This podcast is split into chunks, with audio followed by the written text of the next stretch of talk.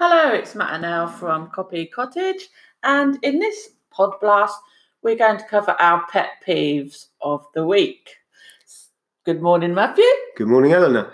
Okay, so my rant really is about, funny enough, uh, email marketing. So I actually thought this week that there was something wrong with my inbox because I kept on getting the same emails from the same people that I hadn't previously opened. I thought that's a bit weird. Then I realised what was happening was some email uh, marketers um, have took it upon themselves to resend emails that aren't opened. Now I don't mind so much if they then change the headline. So at least I think at least I think, oh, that's an interesting headline. I'll open that email. But in this case, they they haven't even been changing the headline. So I see an email in my inbox, think, oh, I'll open that later. Or sometimes I think, oh, I'll delete that. I still want to stay on the e- the email list, but this particular subject they're talking about doesn't interest me, so I'll delete it, or maybe I'll read it later. Then before I know it, I get sent another one, and I'm like, my God, I am not going to open. I'm not going to open it now. No, no, on principle. yeah, no, that's wrong. You haven't even given me a, a new subject line. Yeah, outrageous.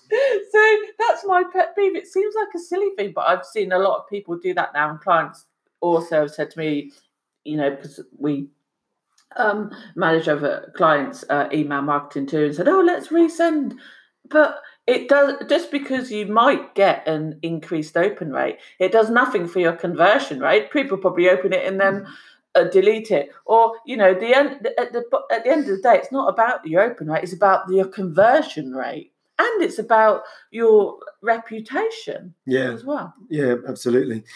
That's a good uh, pet peeve. Um, my one is uh, I signed up to uh, a website for um, a Chinese kind of uh, goods, and um, I then somehow started getting emails from another clearly affiliated company, mm-hmm. if not the same company, just under a different name, which is sort of okay, a little bit annoying. Yeah. And then they started to send the emails to me in German, and which is kind of annoying because I don't speak German. Yeah. And then they started to send them to me in Dutch as well now. So I'm getting emails from someone that I never even signed up for in multiple languages that I don't speak. So that's my pet peeve of the week. Oh, that's amazing. Maybe I wonder why they think you're either German or Dutch. Do you look rather German uh, or rather no, Dutch? Can you really. Speak, can you speak no, German? No, I can't speak either of them. Oh, okay. I'm English. well, maybe so. now's your chance. They're doing you a favour. Yeah, you yeah. can use these as good language Yeah. practice. Uh, Possibly. I'm, I'm wondering when I'm going to get one in Italian or, or French or Better. Spanish next, or, or, perhaps Polish. Oh, that'd be good. Well, just, uh, just hang on in there, yeah. and, and eventually that's Yeah, going to come. It's very So strange. you're getting emails in all different languages, Yeah. and I'm getting the same ones. Come on, guys. something's out. going wrong. Definitely.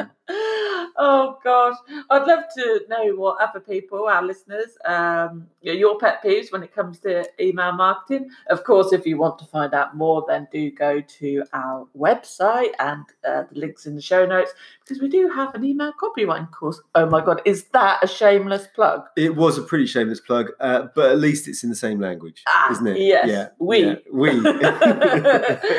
oh, excellent. So that's think we our pet I think we've are- wrapped it up. we- yeah, pet peeve over. Okay, let's get on with our weekend. Okay, guys, have a great weekend. Speak soon, and that's love, peace, and great copy from us. Bye. Bye.